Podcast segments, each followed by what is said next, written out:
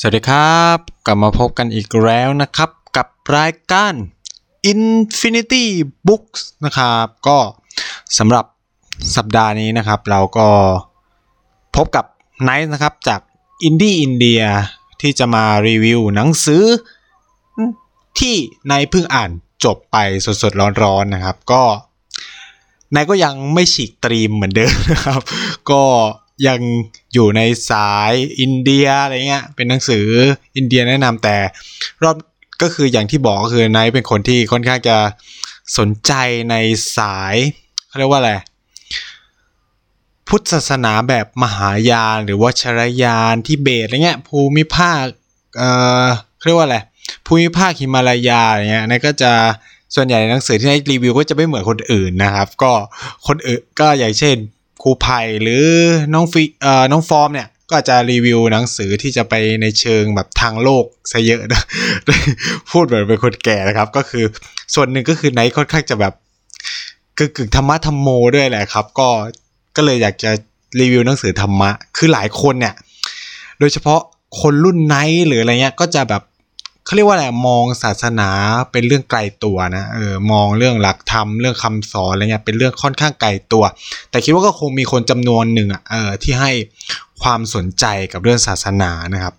อ่านายก็อยากจะฉีกธีมใช่ไหมเพราะว่าอย่างที่บอก Infinity Podcast เนี่ยเราเราเป็น Podcast ที่จะทำเรื่องทุกอย่างอ่ะสัพเพเหระใช่ป่ะล่ะตั้งแต่ปรัชญาศาสนาสังคมศาสตร์อะไรเงี้ยทำทุกเรื่องเลยอ่าฉะนั้นเนี่ยนายก็ไม่หลุดหลุดธีมนะก็จะทำเอาเรื่องศาสนามาพูดด้วยในในใน Infinity Podcast ผ่าน Infinity Books นะครับสำหรับหนังสือที่นายจะมารีวิวในวันนี้เนี่ยชื่อว่าอมิตาภพุทธะนะครับอ่าเขียนโดยบุคคลที่ชื่อว่าพอลคารุสนะครับแล้วก็แปลแล้วก็เรียบเรียงโดยอาจารย์สอศิวรักษ์นะจัดพิมพ์โดยสำนักพิมพ์อ่า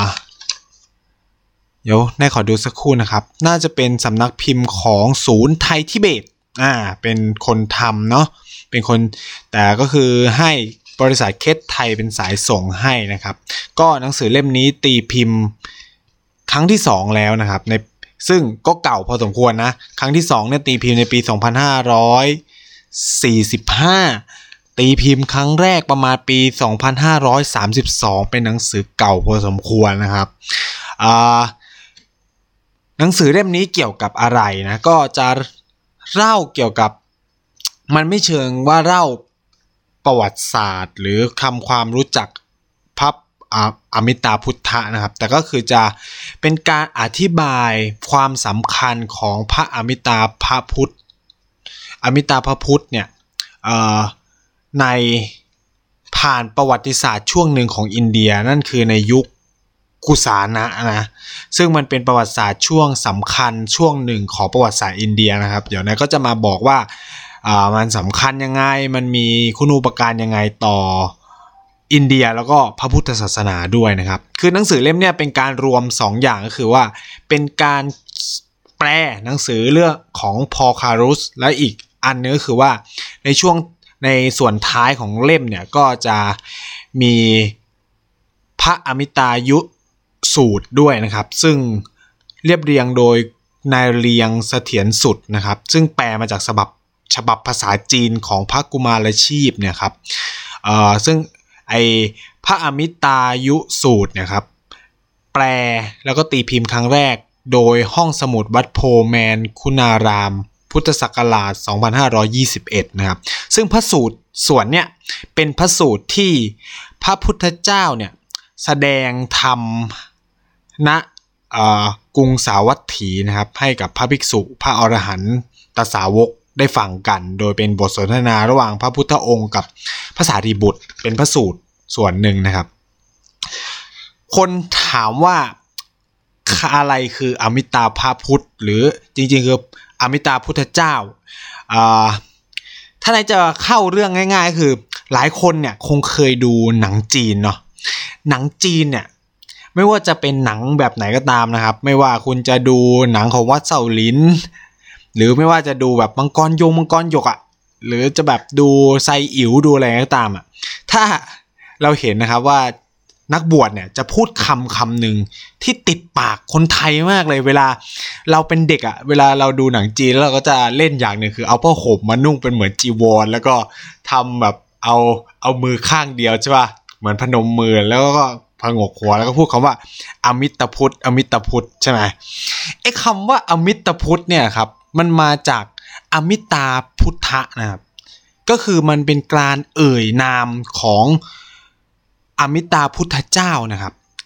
คำถามคือเราเนี่ยที่เกิดและเติบโตในพระพุทธศาสนาแบบหินยาหรือเถรวาทเนี่ยจะไม่รู้จักพระอมิตาพุทธเจ้านะครับแต่ท่านเนี่ยทรงเป็นที่รู้จักมากๆเลยนะครับในกลุ่มพระพุทธศาสนาแบบมหายานที่แพร่หลายอยู่ในจีนในเกาหลีแล้วก็ในอ่าญี่ปุ่นนะครับฉะนั้นเนี่ย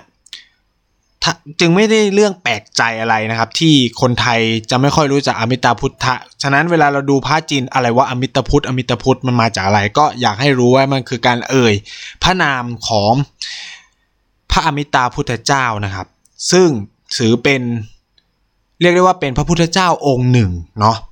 แต่พระพุทธเจ้าองค์นี้ไม่ได้ถือกำเนิดในโลกของเราใบนี้นะครับคือในเชิง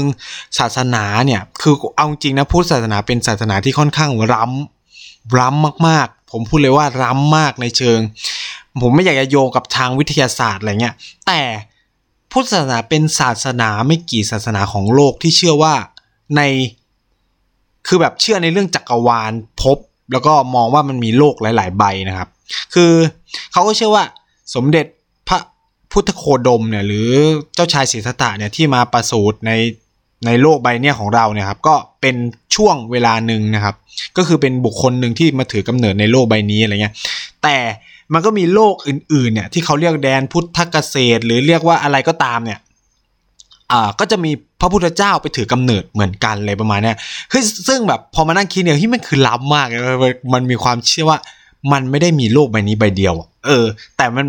คิดนายยังงงว่ามันทำไมไม่มีใครเอาเรื่องพระพุทธศาสนามาศึกษาในเชิงแบบประวัติศาสตร์หรือแบบในเชิงวิทยาศาสตร์แบบจริงๆจังๆว่าเฮ้ยทำไมพระพุทธเจ้าถึงล้ำไปถึงขนาดนั้นว่ามองว่ามันมีหลายโลกมันมีหลายอะไรเงี้ยครับซึ่งอมิตาพระพุทธเจ้าเนี่ยเป็นพระพุทธเจ้าประจำดินแดนที่เรารู้จักกันก็คือชื่อว่าสุขาวดีอ่าคือถ้าใครดูหนังจีนเนี่ยจะรู้เลยนะว่าพระในหนังจีนเนี่ยจะพูดเรื่องดินแดนสุขาวดีบ่อยมากคือทุกคนเนี่ยในศาสนาแบบมหายานนะครับความฝันสูงสุดเนี่ยบางคนอาจจะไม่ได้คืออย่างพุทธในสายเถรวาทเนี่ยก็คือปรินิพพานใช่ไหมก็คือไม่ก็ไม่ใช่ปรินิพพานก็คือแบบบรรลุธรรมคือตายไม่เกิดอะไรประมาณนี้ส่วนคนในสายมหายานเนี่ยความฝันสูงสุดของเขาคือว่าไปเกิดในดินแดนสุขาวดีในดินแดนพุทธเกษตรที่มีอมิตาพุทธเจ้าเนี่ยอยู่นะครับซึ่งอมิตาพุทธเจ้าเนี่ยจะมีสาวกเอ่อสองพระองค์นะครับซึ่งในหนังสือเล่มเนี่ยเขาก็ให้ให้ให้เราเห็นภาพที่ชัดมากๆนั่นก็คือพระมหาสถามบาปโพธิสัตว์แล้วก็พระอวโรกิเตศวรโพธิสัตว์นะครับคือพระมหาสถามบาปเนี่ยโพธิสัตว์เนี่ยครับเป็นตัวแทนของปัญญาญาณของพระอมิตาพุทธยะพุทธเจ้านะครับส่วนพระอวโรติกิเตศวรเนี่ยก็เป็นตัวแทนของเมตตากรุณาอ่าพระมหาสถามบาปเนี่ยเราไม่ค่อยรู้จักนะครับพูดเลยว่าเราไม่ค่อยรู้จักซึ่งนายเองก็เรามันมันไม่ค่อยถูกฉายในภาพยนตร์หรืออะไรแล้วก็ท่านไม่ค่อยจะแสดงตัวเท่าไหร่แต่พระโพธิสัตว์อีกองค์หนึ่งก็คือพระอวโรกิเตศวรเนี่ยค่อนข้างจะมีบทบาทเพราะเพราะเป็นตัวแทนของความเมตตากรุณาซึ่งจะลงมาบนโลกเราด้วยนะครับในนามคือถ้าเรารู้จักกันทั่วไปคือเจ้าแม่กวนอิมนั่นเองนะครับแต่บางสำนักก็เชื่อว่าพระแม่กวนอิมเนี่ยก็คือผู้ชายนะก็คือพระอวโรกิเตศวรเนี่ยเป็นผู้ชายไม่ได้เป็นผู้หญิงแต่ในตำนานแบบจีนอาจจะเชื่อว่าเป็นผู้หญิงก็ได้อะไรประมาณนี้ครับก็คือถ้าเราดูในหนังจีนที่จะเกี่ยวข้องกับศาสนาก็จะเห็นเลยว่าจะมีอ่าเจ้าแม่กวนอิมออกมาตลอดนะครับไม่ว่าจะเป็นเรื่องไซอิ๋วเนาะอ่าวุ้ยมีหลายเรื่องเลยคือถ้าพูดอย่างง่ายเลยอมิตาพุทธะก็คือพระยูไรนะในหนังเรื่องไซอิ๋วคือพระยูไรเนี่ยแหละเออก็คืออมิตาพุทธะ แต่คนไทยก็จะสับสนว่าเฮ้ยพระยุไลนี่ก็คือพระพุทธเจ้าของเราหรือเปล่าจริงๆก็คือไม่ใช่นะครับหนังสือเล่มนี้ก็คือจะอธิบายเราว่าอมิตาพุทธะเนี่ยคือใครมีความเป็นมายังไงจริงๆประวัติศาสตร์ของท่านเนี่ยท่านมีปณิธานหลายๆอย่างเลยครับสี่สิบแปดประการนะครับว่าการจะเกิดมาบนโลกจะตรัสรู้เนี่ยจะต้องบรรลุอะไรบ้างนะครับแล้วก็คำคำที่นักบวชในศาสนาศาสนาพุทธแบบมหายานเนี่ยจะสวดเป็นจาก็คือนะโมอะมิโตโฟนะโมอะมิโตโฟอะไรเงี้ยครับก็คือจะเป็นการเอ่ยพระนามของอมิตาพุทธเจ้าหรือพระยุไลนะครับเพราะเขาเชื่อว่าการเอ่ยพระนามของพระองค์เนี่ยคือมันมีข้อบัญญัติของอมิตาพุทธะหรือมันเป็นปณิธานของท่านว่าใครก็ตามที่เหนื่อยเอ่ยพระนามของพระองค์เนี่ยก็จะมีโอกาสได้ไปเกิดในดินแดนสุขาวดีนะครับคือเขาเชื่อกันว่าดินแดนเนี่ยอยู่ในทิศตะวันตกของโลกใบนี้ห่างออกไปหลายโกฏหลายอะไรคือแบบระยะทางไกลมากอะไรเงี้ยครับซึ่งดินแดนสุขาวดีเนี่ยเป็นคือหนังสือเล่มนี้ก็บอกว่าเป็นดินแดนที่ไม่มีภูเขาไม่มีอะไรแบบมีมีเพียงต้นไม้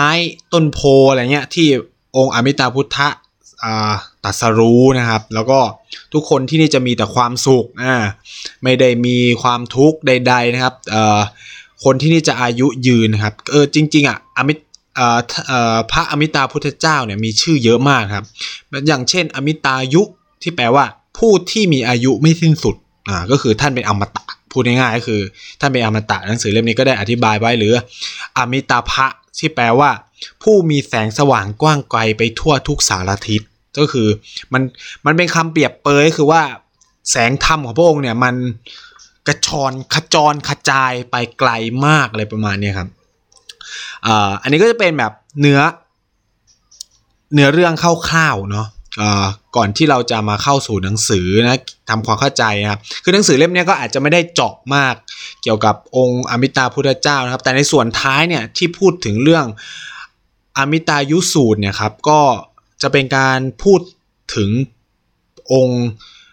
อมิตาพุทธะอย่างละเอียดมากนะครับก็คืออย่างที่นายเล่าไปเมื่อช่วงต้นนะครับหนังสือเล่มนี้มันเปิดด้วยการพูดถึงพุทธประวัติหลังจากเขาเรียกว่าหลังพระพุทธเจ้าปรินิพพานองค์สมณโคดมเนี่ยคือต้องพูดก่อนว่าพระพุทธเจ้าเนี่ยมีหลายพระองค์นะครับอันนี้คือหลายคนอาจจะยังไม่เข้าใจว่าพระพุทธเจ้ามีแค่องค์เดียวหรือเปล่าจริงๆก่อนหน้านี้คือในโกฏเนี้ยก็คือเขาคือต้องต้องเรียกว่าในศาสนาพุทธเนี่ยเขาจะมีเป็นแบบมีมันมีการโลกดับโลกแตกศูนย์เนี่ยแต่ละโลกก็มีพุทธเจ้าของตัวเองมีเขาเรียกปัจเจกปัจเจกพุทธเจ้ามีอะไรเงี้ยเยอะแยะมากมายนะครับคืออย่างโลกใบนี้ก็เขาก็เชื่อกันว่ามีพุทธเจ้ามามากกว่าสี่องค์และแล้วองค์สุดท้ายก่อนโลกที่จะดับเนี่ยก็คือองค์ที่ห้าที่เรารู้จักกันในนามว่าพระศรีอานเนาะเอ่อหนังสือก็เริ่มขึ้นด้วยการพูดถึงหลังจากที่พระพุทธเจ้าเนี่ยปรินิพพานไปแล้วสามร้อยปีเนี่ยก็อาณาจักรต่างๆก็รุ่งเรืองมีการสู้รบกันจนล่มสลายไปหนึ่งในนั้นก็คืออาณาจักรของพระเจ้าอโศกนะครับก็ล่มสลายไปเกิดอาณาจักรใหม่ๆเขาเกริ่นเรื่องด้วยการพูดถึงชายหนุ่มผู้หนึ่งซึ่งมีชนชั้นวรรณะสูงเกิดอยู่ในแคว้นคันธาระแคว้นคันธาระเนี่ยปัจจุบันก็คือแถวแถวแคชเมียร์อยู่แถวแถวปากีสถานเนี่ยครับเป็นแคว้นคันธาระปัจจุบันนะครับคืออาณาจักรเนี่ยก็เคยรุ่งเรืองมาก่อนนะครับเป็นอาณาจักรหนึ่งที่รุ่งเรืองมากๆอ่าแล้วก็เป็นจุดสำคัญนะคือแคว้นคันธาระเนี่ยถ้าคิดอะไรไม่ออกก็พระเจ้ามิลินมิลินทปัญญาอะไรประมาณนี้ครับก็อันนั้นแหละก็เหตุการณ์ก็คือเกิดในนั้นนะครับก็พูดถึงชายคนหนึ่งนะครับที่ชื่อว่าชานกะนะครับก็เกิดในเชื้อสายของชนชั้นปกครองนะแล้วเนื่องจากแบบเป็นคนหนุ่มมากทุกคนก็คาดหวังว่าเขาจะแบบทำงานสืบต่อจากพ่อแม่อะไรประมาณนี้แล้วคือชานกะเนี่ยเนื่องจากไม่ได้ใฝ่ใจในเรื่องการรบนะครับก็ตัดสินใจไปเรียนทางการแพทย์นะหนังสือเล่มนี้ก็บอกไว้นะครับว่าเขาไปเรียนทางการแพทย์กับหมอชิวกะโกอ่าจริงๆหมอชิวกะเนี่ยอาจจะไม่ใช่หมายถึงหมอชิวกะเดียวในในพุทธประวัตินะครับคิดว่าน่าจะเป็นต้นสายเขาอ่ะคือชิวกะมันก็แบบคนก็ตั้งชื่อซ้ำกันได้เป็นปกติของอินเดียมากๆนะครับว่าเขาก็จะตั้งชื่อคนซ้ำๆกันอะไรประมาณเนี้ยตระกูลนี้ก็คงสืบเชื้อสายทางการแพทย์นะชานกะเนี่ยก็ไปเรียนการแพทย์นะครับแต่ด้วยความที่แบบรู้สึกว่าชีวิตมันน่าเบื่ออะไรก็ตัดสินใจไปบวชในศาสนาพุทธต้องบอกว่าสมัยนั้นเนี่ยพุทธศาสนาก็ยังไม่ได้รุ่งเรืองถ ถึงขีดสุดนะจนแบบลบลบเลือนศาสนาพราหมณ์ฮินดูไปอ่ะคือมันก็ยังเหลือกันอยู่แต่ว่าคือพุทธก็อาจจะเป็น majority หรือเป็นศาสนาหลักอะไรในช่วงนั้นก็คือประมาณ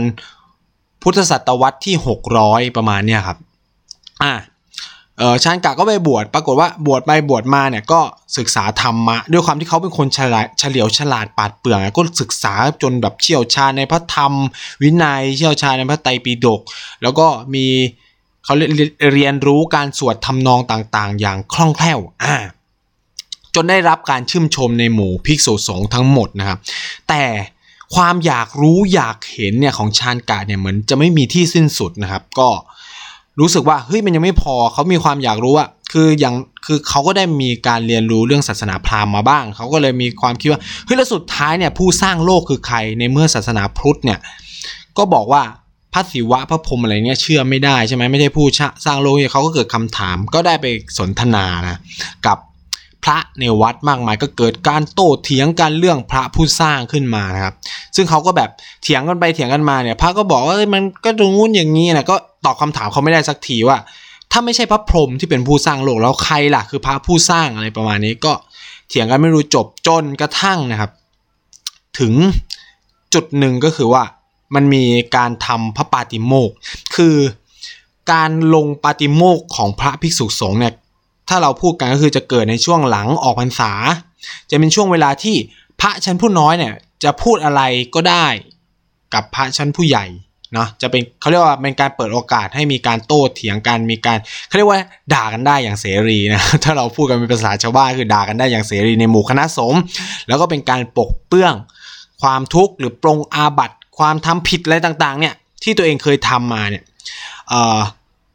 ชานกะเนี่ยก็ได้พระภิกษุชานกะเนี่ยก็เลยถือโอกาสเนี่ยครับพูดขึ้นมาในที่สงฆ์ว่าเออเนี่ยเขาก็รู้สึกว่าเนี่ยอยู่มาเนี่ยรู้สึกว่ามีปัญหามากเลยนะรู้สึกเหมือนหลอกตัวเองรู้สึกว่าเฮ้ยโดยมีปัญหามากเลยกับการที่แบบเข้าไม่ถึงสักทีว่าสรุปแล้วใครคือพระผู้สร้างอะไรประมาณนี้ก็สารภาพออกมาทั้งหมดแล้วรู้สึกว่าเริ่มเสื่อมศรัทธาในพระพระพุทธศาสนามากๆเลยอะไรเงี้ยไม่มีใครสามารถตอบคำถามเขาได้เขาก็เลยรู้สึกว่าแล้วเงี้ยจะบวชไปทำไมเมื่อยังหาคำตอบเหล่านี้ไม่ได้อะไรประมาณนี้ครับก็ทีนี้โอ้ที่ประชุมสงฆ์ก็ตกใจนะตอนตอนที่ตอนแรกก็คือเขาให้ถามว่ามีใครจะปรงอาบัติไหมภิกษุชานกะเนี่ยก็ลุกขึ้นแล้วก็ยังไม่ทันพูดแล้วก็ร้องห่มร้องไห้อะไรประมาณนี้ครับก็ทุกคนก็คิดว่าเฮ้ยไปทำอัตตวิบากกรรมอะไรหรือเปล่าคือมันเป็นบาปสูงสุดในศาสนาพุทธจนถึงขั้นแบบต้องเขาเรียกว่าตกระนกหมกไหมแล้วก็ขาดจากความเป็นพระไปเลยอะไรประมาณนี้เออซึ่งมันปรงอาบัติในเชิงพระไม่ได้ถ้าใครเคยบวชเนี่ยก็จะพอรู้ใช่ไหมครับแต่แต่ว่าคือพอพระภิกษุชานกะพูดเรื่องว่าเออแบบหาคำตอบพวกนี้ไม่ได้เออแบบเจ้าอาวาสก็พูดขึ้นมาว่าเอ้ยเนี่ยมันไม่ใช่ความผิดของเธอนะนี่มันเป็นสิ่งที่ถูกต้องแล้วที่จะมาพูดกัน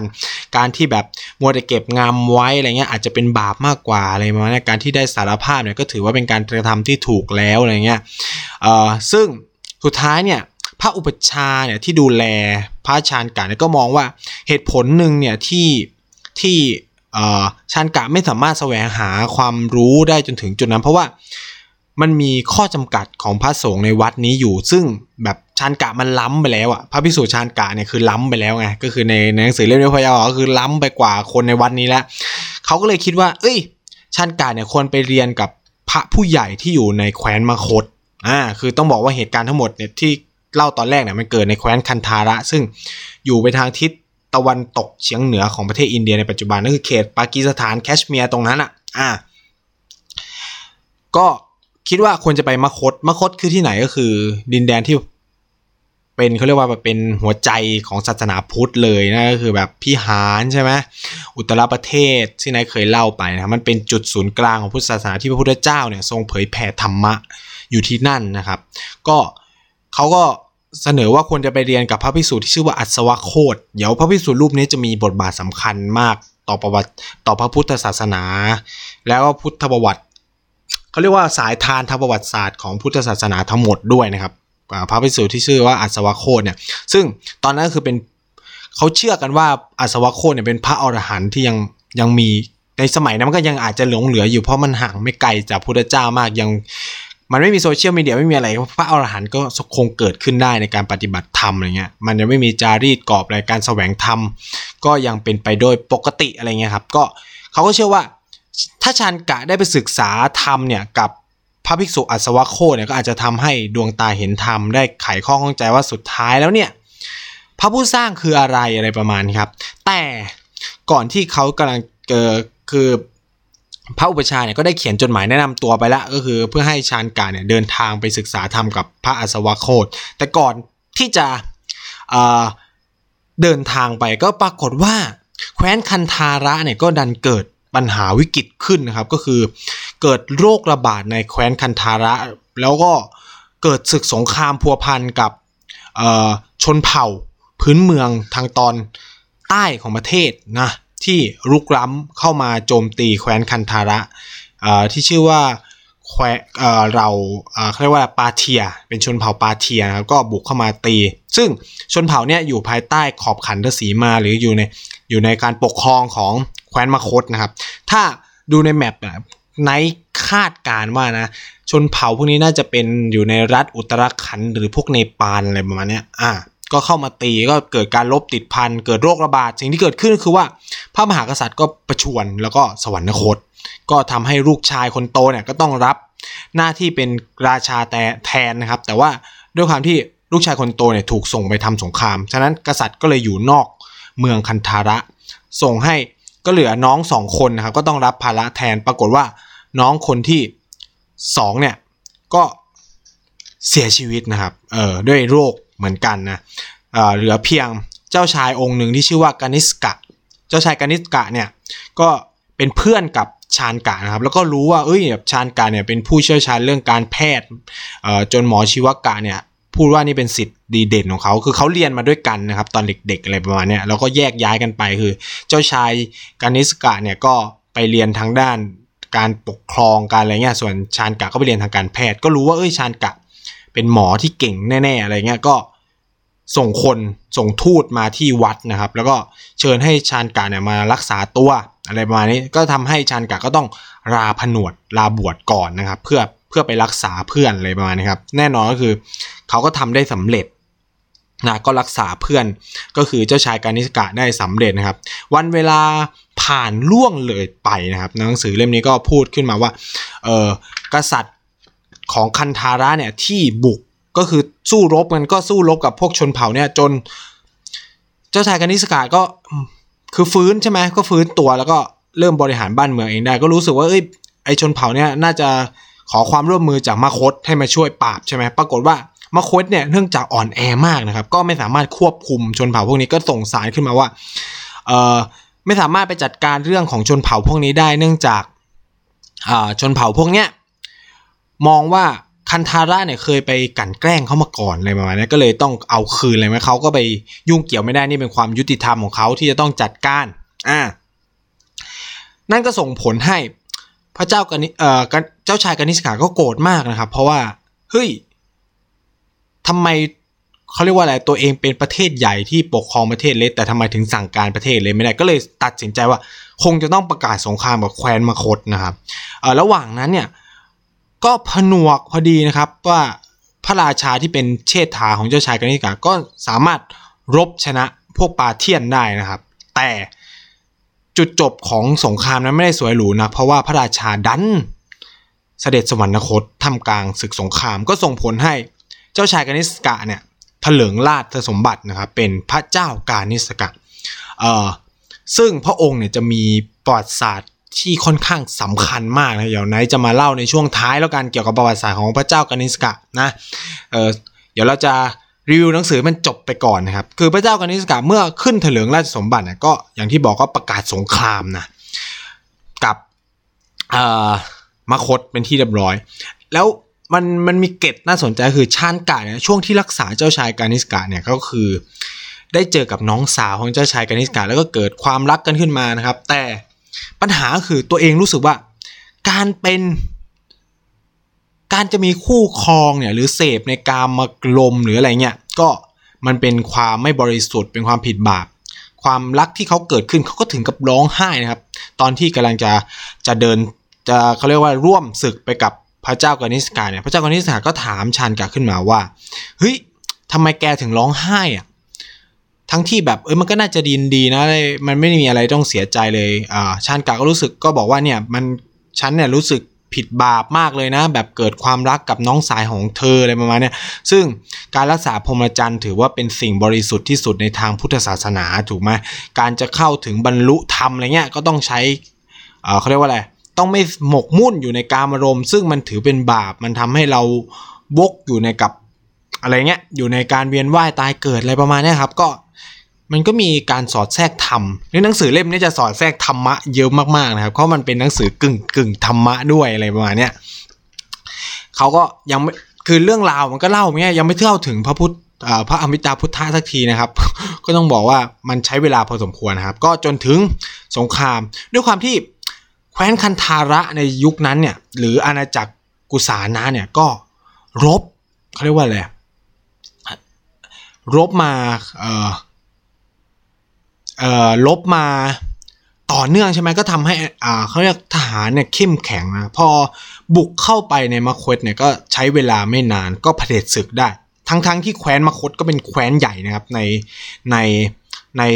ในช่วงเวลานั้นคือสองแคว้นใหญ่ก็คือกุสานะกับมคธเป็นสองแคว้นใหญ่นะก็ลบพุ่งกันแล้วสุดท้ายก็สามารถพระองค์ก็พชิตได้นะได้แคว้นมคธนะครับก็ส่งผลให้มคธเนี่ยก็ต้องยอมสิโรราบนะครับให้กับอาณาจักรกุสานะนะครับตอนนั้นเนี่ยราชาแห่งแคว้นมคธก็คือพระเจ้าสุภาหุนะครับพระองค์ก็ลบพุ่งเต็มความสามารถจนถึงจุดหนึ่งก็รู้สึกเบื่อหน่ายในการสงครามก็ยอมแพ้นะเออก็ยอมแพ้ทีนี้เนี่ย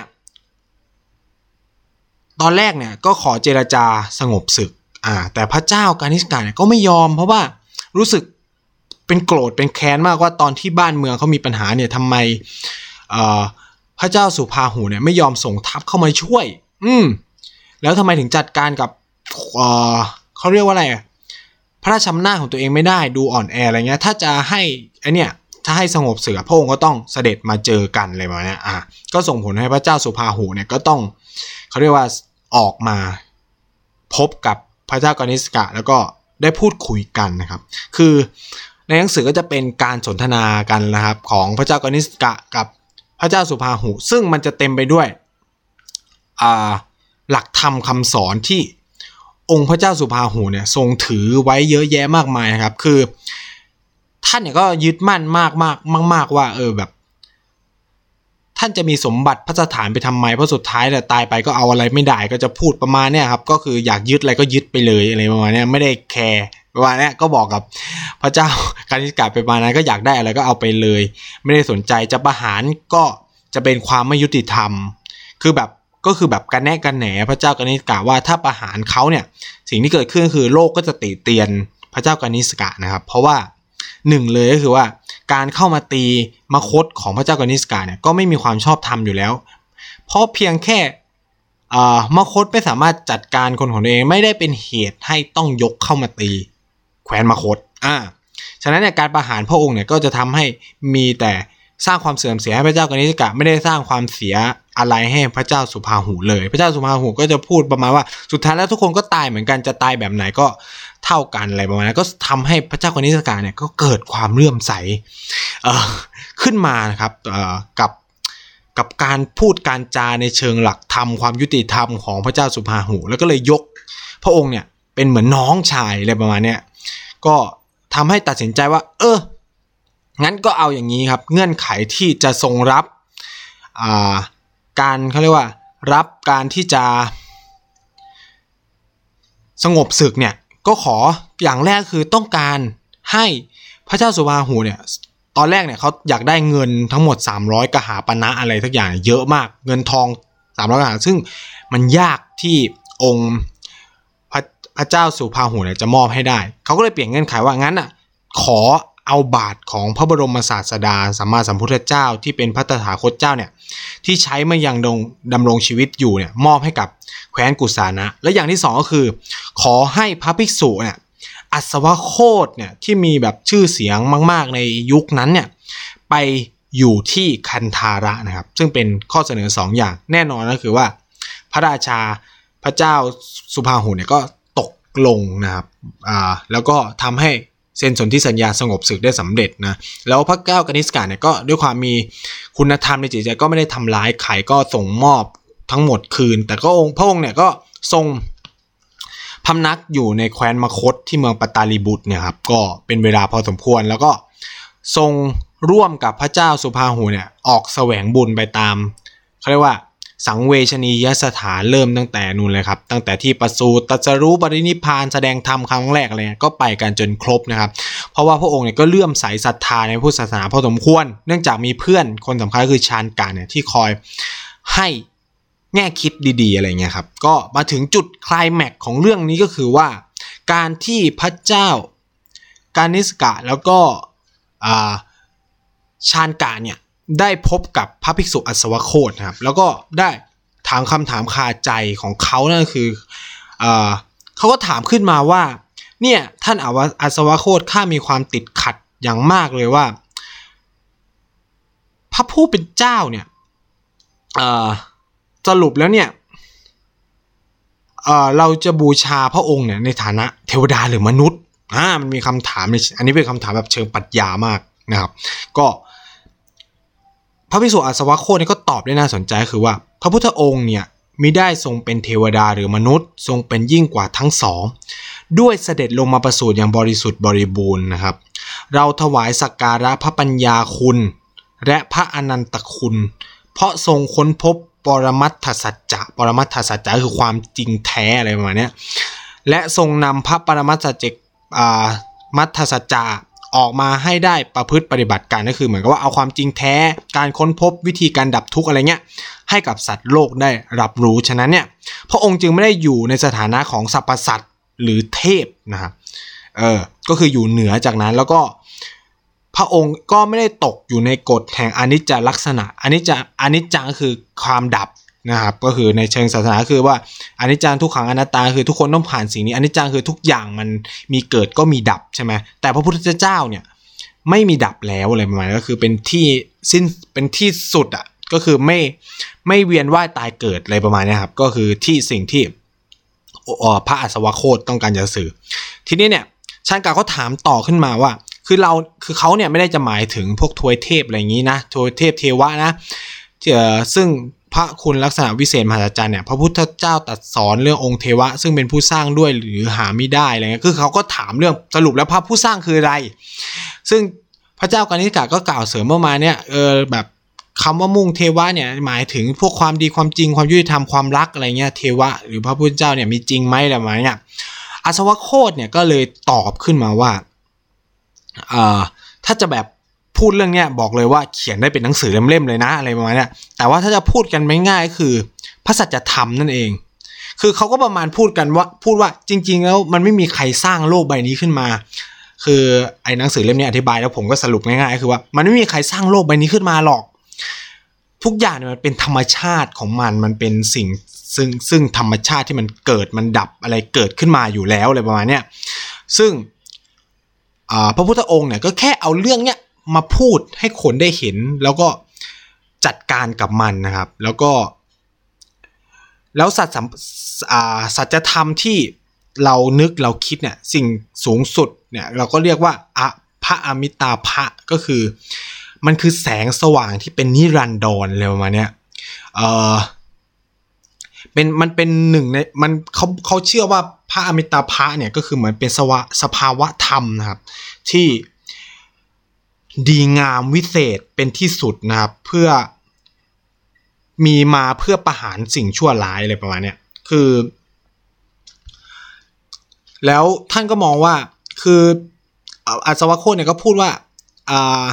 พระสักยมุนีเนี่ยก็ไม่เคยตัดเรื่องพระผู้สร้างเลยนะก็จะพูดว่าทุกสิ่งทุกอย่างมันเป็นมายังไงโดยธรรมชาติของมันเลยมาเนี่ยเขาก็จะจุดเนี้ยก็จะพูดถึงอมิตาภะว่าเป็นสภาวะธรรมอย่างหนึ่งอะไรเงี้ยความเป็นธรรมชาติของมันธรรมะคือมาจากธรรมชาตินี่แหละครับก็คือมันเป็นการอธิบายความเป็นสภาวะธรรมนะคือถ้าใครเข้าถึงอมิตาภะหรือความเป็นธรรมชาติได้เข้าใจความเป็นอยู่ของธรรมชาติได้เนี่ยสุดท้ายเนี่ยก็จะไม่เวียนว่ายตายเกิดอีกแล้วอะไรประมาณนี้ครับ อืมมันก็มาถึงจุดไคลแม็กซ์อย่างหนึ่งของของหนังสือเล่มนี้เขาก็จะแบบอธิบายเรื่องธรรมะเอ่อของพระอมิตาพุทธยาเอาไปเรื่อยๆเลยมาเนี่ยซึ่งอยากให้มาอ่านเองไม่อยากสปอยเยอะนะครับถ้าใครสนใจในธรรมะของสายมหายานเนี่ยก็ก็ลองก็ลองมามาดูได้นะครับเอ่อชาญกาจเนี่ยก็ถามคำถามสำคัญอีกอย่างนึงคือว่าการจะเข้าถึงสิ่งเหล่านี้เนี่ยจำเป็นไหมต้องเป็นนักบวชอย่างเดียวอะไรประมาณนี้คือเขาเนี่ยมีปัญหาอย่างนึงคือว่าเขาหลงรักน้องสาวของพระเจ้ากนิษกะแล้วเขาก็รู้สึกกระวนกระวายมากนะครับเอ่อแต่เขาเนี่ยใจนึงก็ยังอยากมีสภาวะจิตสภาวะธรรมที่ดีแล้วก็ไม่ไม่เป็นไม่อยากแบบพูดง่ายคือไม่อยากตกนรกอะไรเงี้ยอยากไอ้นี่อยู่อะไรมานะคือพระภิกษุอัศวโคตก็เทศนาตอบไปว่าเอาเข้าจริงแล้วเนี่ยมันการเข้าถึงสภาวะธรรมของความเป็นอามิตาภะเนี่ยไม่ได้จำเป็นต้องทำในชาตินี้นี่คุณก็ครองเรือนเป็นคฤหัสถ์แล้วประพฤติดีปฏิพฤติชอบไปก่อนก็ได้อะไรเงี้ยแล้วก็ไปเริ่มใหม่ในชาติต่อๆไปอะไรเงี้ยซึ่งเขาก็พูดว่าการครองเรือนไม่ใช่เป็นเรื่องบาปนะเพราะว่าการครองเรือนถ้าครองด้วยดีครองด้วยธรรมเนี่ยมันก็ส่งเสริมแล้วก็ทำให้เราบรรลุธรรมะตามช่วงขั้นต่างๆได้เช่นเดียวกันก็คือพูดง่ายๆคือว่าการเป็นคฤหัสถ์ไม่ได้แย่เออเขาเรียกการเป็นประชาชนธรรมดาเนี่ยไม่ได้แย่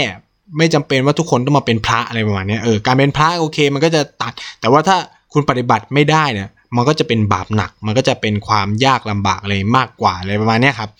มันอันนี้ก็เป็นความน่าสนใจในหลักธรรมที่เขาก็พูดขึ้นมาครับเรื่องราวก็เล่ากันไปตุ๊ดตุ๊ดตุ๊ดตุ๊ดอะไรเงี้ยเอ่อแล้วก็เล่ามาถึงจุดที่พระเจ้ากนิษกาเนี่ยถูกว่าถูกพวกเขาเรียกว่าอะไรพวกเสนาบดีของแคว้นมคธเนี่ยรอบวางแผนทำร้ายอะไรประมาณนี้อ่าซึ่งคนที่มาบอกแผนนี้คือพระเจ้าสุภาหุเพราะว่าพระองค์เนี่ยตั้งมั่นในสัจธรรมสัจจะมากใช่ไหมก็คือยอมเขาเรียกว่ายอมยอมที่จะเป็นพันธมิตรแล้วก็ไม่ควรไปคิดไล่เขาก็มาบอกแผนชั่วอะไรประมาณแบบแผนชั่วของพวกมหาอมาตย์อะไรทั้งหลายเนี่ยทำให้พระเจ้ากนิษกะเนี่ยก็ต้องวางแผนมากมายนะครับอ่าที่จะจัดการกับพวกนี้นะครับซึ่งตอนนั้นนะพระองค์ก็อยู่ในสภาวะวิกฤตเหมือนกันแต่พระองค์เนี่ยก็พูดหลักธรรมที่พระพุทธเจ้าได้เคยเทศนาขึ้นมามีเชื่องมีชื่อนิทานว่าทีคาวุกุมาร น, นะครับก็เป็นการเล่าเกี่ยวกับการล้างแค้นกันของพระเจ้าพาราณสีกับลูกหลานของพระเจ้าโกศลที่มีอาการห้ำหั่นกันมานานซึ่งทีคาวุกุมารเนี่ยก็เป็นลูกของพระเจ้าโกศลนะครับที่ถูกกษัตริย์พาราณสีเนี่ยฆ่าตายแล้วทีเนี้ยก็ปลอมตัวเป็นคนธรรมดาแล้วก็ไปทำงานรับใช้กษัตริย์พาราณสีนะครับก็คือรับใช้จนแบบเป็นคนใกล้ชิดจนมาวันนึงเนี่ยก็ไปอยู่อ่า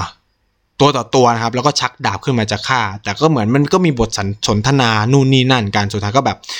ทุกเอ่อต่างฝ่ายก็ต่างอภัยให้กันรู้สึกว่ามันเป็นความบาปไม่ควรจะแบบมันก็เป็นที่มาของของเอ่อหลักธรรมสำคัญก็คือเวรระงับด้วยเมตตากรุณาเวรควรระงับด้วยการไม่จองเวรอะไรประมาณนี้ครับก็เล่าธรรมพวกนี้ขึ้นมาในหมู่พวกศัตรูนะครับก็ทำให้พวกเนี้ยอ่าฟังจนเคลิ้มจนสุดท้ายเนี่ยพระเจ้ากนิษกะก็สามารถเตรียมรีพลต่างๆเพื่อจะสู้ได้สำเร็จแล้วแต่เนี้ยก็ไม่อยากจะให้เกิดการนองเลือดนองเลือดขึ้นมาใช่ไหมพระเจ้ากนิษกะก็เลยพูดกับเสนาอำมาตย์ว่าทำไมพวกท่านถึงคิดชั่วร้ายกับท่าตึ๊ดๆอะไรเงี้ยสุดท้ายเนี่ยพวกอำมาตย์ก็แบบเออยอมแพ้อะไรวะนะก็เลยแบบขออภัยโทษเลยมั้ยซึ่งพระเจ้าอนิสกะเนี่ยก็เคยลั่นวาจาไว้แล้วว่าจะไม่ถือโทษโกรธใครถ้ายอมเป็นพันธมิตรก็ไม่เอาความนะแต่ทั้งนี้ทั้งนั้นเนี่ยสุดท้ายเนี่ยพระพระอัศวโคตเนี่ยก็ไม่สามารถไปที่แคว้นคันธาระหรืออาณาจักรกุสานะได้นะครับเพราะว่าติดปัญหาสำคัญก็คืออายุนะครับไม่สามารถเดินทางไปไกลได้เนาะเรื่องราวเนี่ยก็เล่าเกี่ยวกับอันนี้ขึ้นมานะครับก็คืออัศวโคตเนี่ยก็ได้คุยกับชาญกะในหลักธรรมนู่นเนี่ยก็ทำให้เขาก็จ่างแจ้งขึ้นมาหลายๆเรื่องนะก็มีการเขาเรียกว่าอะไรการโต้เถียงกันระหว่างพระอัศวโคตกับพราหมณ์ประจำราชสำนักเกี่ยวกับพระผู้เป็นเจ้านู่นนี่นั่นอะไรเงี้ยซึ่งอัศวโคตเนี่ยก็ได้ดีเบตเนาะก็ได้แบบพูดขึ้นมาว่าเออแบบเอ่อการที่เรานับถือในพระพุทธเจ้าเนี่ยมันมันเป็นการนับถือในการที่ไม่มีสภาวะตัวตนนะคือต้องพูดว่าพุทธศาสนาเป็นศาสนาที่เราไม่ได้กราบไหว้พระพุทธรูปนะครับคือเรากราบไหว้ในพระธรรมคำสั่งสอนของพระพุทธเจ้าแต่ปัญหาของประเทศไทยเนี่ยก็คือว่าเราไปถือเอาความศักดิ์สิทธิ์ ของพระพุทธรูปนะอันนี้เป็นความผิดมากๆของคนไทยนะคนไทยเนี่ยแทบจะแบบน้อยคนมากเลยครับไม่ศึกษาพระธรรมคำสั่งสอนแต่บอกว่าตัวเองเป็นคนพุทธทั้งที่พระพุทธเจ้าเนี่ยบอกว่าเมื่อพระองค์เสด็จดับขันธ์ปรินิพพานแล้วเนี่ยให้ถือพระธรรมคำสั่งสอนเนี่ยเป็นต้นเป็นตัวแทนของพระองค์นะครับแต่กลายเป็นว่าคนไทยก็ไปไหว้รูปเคารพนะครับอันนี้ก็เลยเป็นปัญหาของพระพุทธศาสนาในประเทศไทยแล้วก็ยึดมั่นถือมั่นนะเออซึ่งพระพุทธศาสนาเนี่ยก็ดันสอนให้ปล่อยวางซะด้วยนะอันนี้นายก็มีความแปลกใจนะ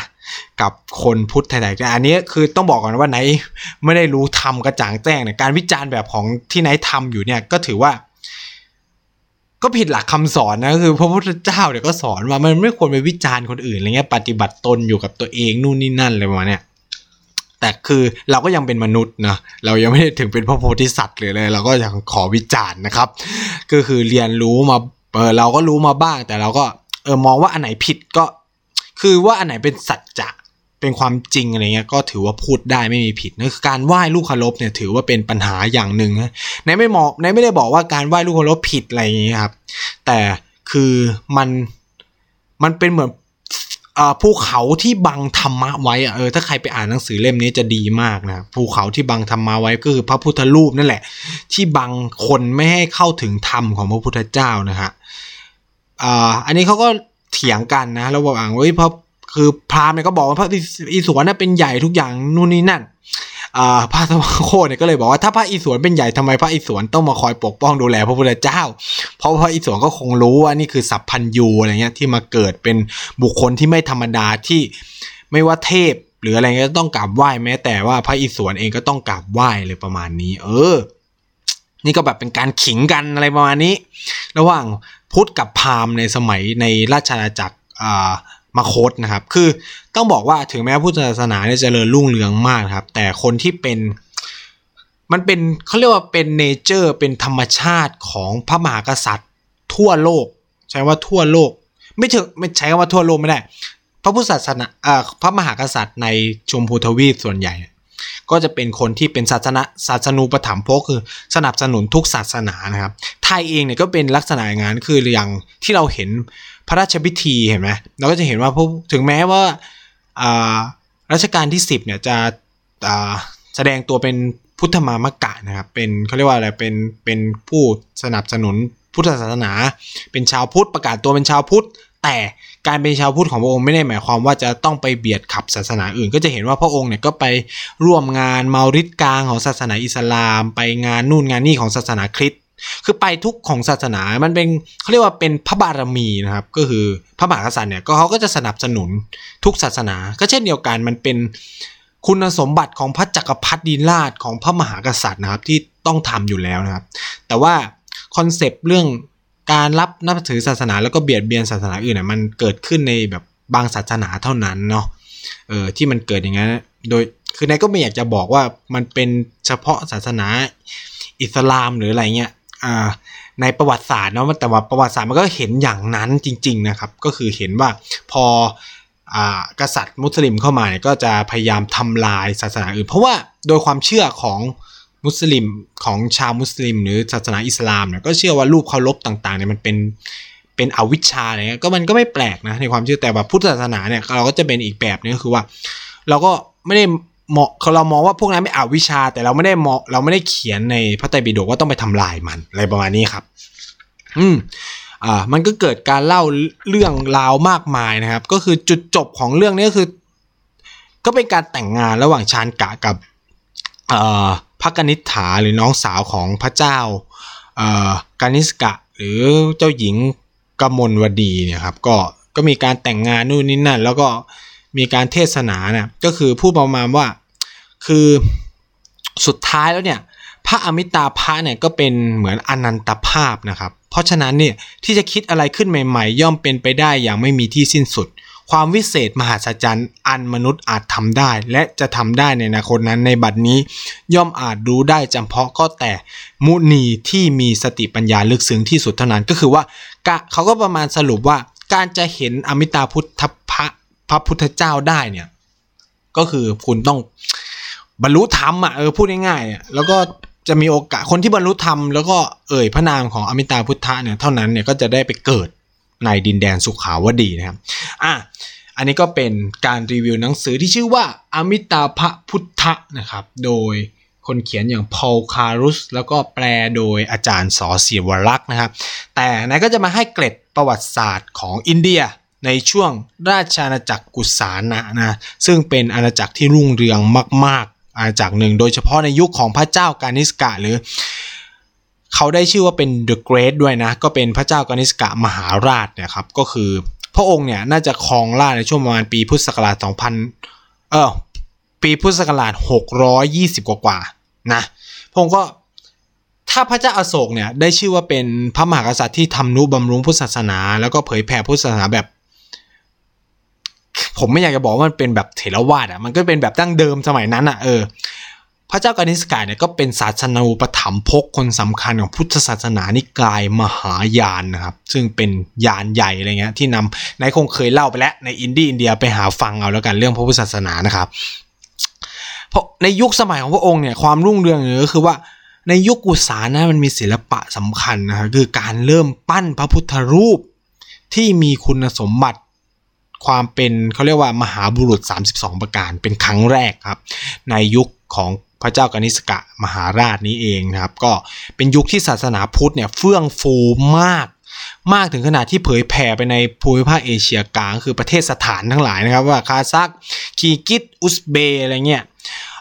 หรือเติร์กเมนิสถานอะไรเงี้ยก็อุ้ยอาณาจักรกุสานะนี่คือแผ่ขยายอิทธิพลเข้าไปถึงซินเจียงเลยนะครับเอ่อซินเจียงอุยกูของ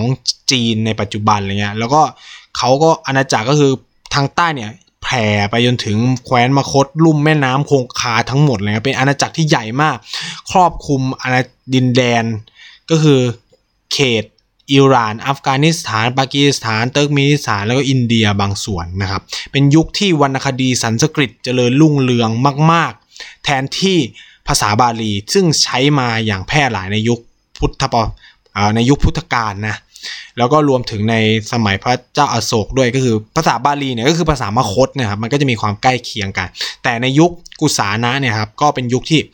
ศาสนาภาษาสันสกฤตเนี่ยเจริญรุ่งเรืองนะครับพระองค์เนี่ยก็แบบเป็นพระมหากษัตริย์ที่เป็นทั้งนักรบแล้วก็เป็นนักปกครองอ่าที่สำคัญแล้วยังเป็นผู้ที่เขาเรียกว่าอะไรเป็นเป็นผู้ที่อุปถัมภ์ศาสนาคนสำคัญนะครับเพราะว่าในช่วงนี้เองนะครับเป็นช่วงที่เกิดการสังคายนาพระไตรปิฎกครั้งที่สี่นะครับโดยมีพระภิกษุคนสำคัญนะขอย้ำว่ามีพระภิกษุคนสำคัญนั่นก็คือพระอัศวโคตนั่นเองนะเป็นอ่าอ่าเป็นเป็นผู้เป็นฝ่ายสงฆ์เป็นประธานฝ่ายสงฆ์ในการสังคายนาครั้งที่สี่แล้วการสังคายนาครั้งนี้เองเนี่ยก็ทำให้พระพุทธศาสนาแตกอย่างชัดเจนเป็นมหายานนิกายแล้วก็เถรวาทหรือหินยานนิกายนะครับยุคนั้นเองเนี่ยพระองค์เนี่ยก็ส่งสมณทูตนะไปยังประเทศต่างๆด้วยนะโดยเฉพาะไปในจีนนะส่งไปยังเมืองลกเอียงในรั่วหยางนู่นนี่นั่นอะไรเงี้ยแล้วยุคของพระองค์เนี่ยก็เป็นยุคที่มีการจารึกแสวงบุญเอ้ยไม่ใช่ต้องบอกว่ามีการบันทึกความยิ่งใหญ่ของพระองค์นะครับในในหนังสือเอ่อของหลวงจีนคนสำคัญก็คือเฮี่ยนจังนะที่เอ่อเดินทางมาในราวพุทธศตวรรษที่ หนึ่งพันหนึ่งร้อย ก็จะบอกว่าโอ้ยมหาวิหารที่ชื่อว่ากานิสกะเนี่ยในแคว้นกานิสกะเนี่ยก็จะแบบยิ่งใหญ่มากมันเป็นมรดกตกทอดของพระองค์ถึงแม้จะเสื่อมโทรมไปแล้วอะไรประมาณนั้นแต่วิหารนี่ยังงดงามอยู่อะไรประมาณนั้นอันนี้ก็จะเป็นแบบความสำคัญคร่าวๆนะครับขององค์พระมหากษัตริย์กานิสกะนะครับรวมถึงหนังสืออมิตาภพุทธเจ้านะครับถ้าใครสนใจก็ลองหาซื้อหาอ่านกันได้ในราคาที่ไม่แพงเลยนะครับก็ประมาณหนึ่งร้อยสามสิบบาทเท่านั้นนะครับสั่งซื้อนายคิดว่าน่าจะสั่งซื้อได้ทางเคสไทยลองไปหาดูสั่งซื้อออนไลน์ได้นะเอ่ออันนี้ก็เป็นหนังสือหนึ่งนะที่ได้ทั้งความรู้ประวัติศาสตร์แล้วก็ได้ความรู้ในเชิงศาสนาด้วยนะก็อ่านแล้วก็จะได้เข้าใจศาสนาพุทธแบบมหายานมากยิ่งขึ้นนะครับสำหรับ Infinity Books สัปดาห์นี้ก็ต้องขอลาไปก่อนนะครับสวัสดีครับ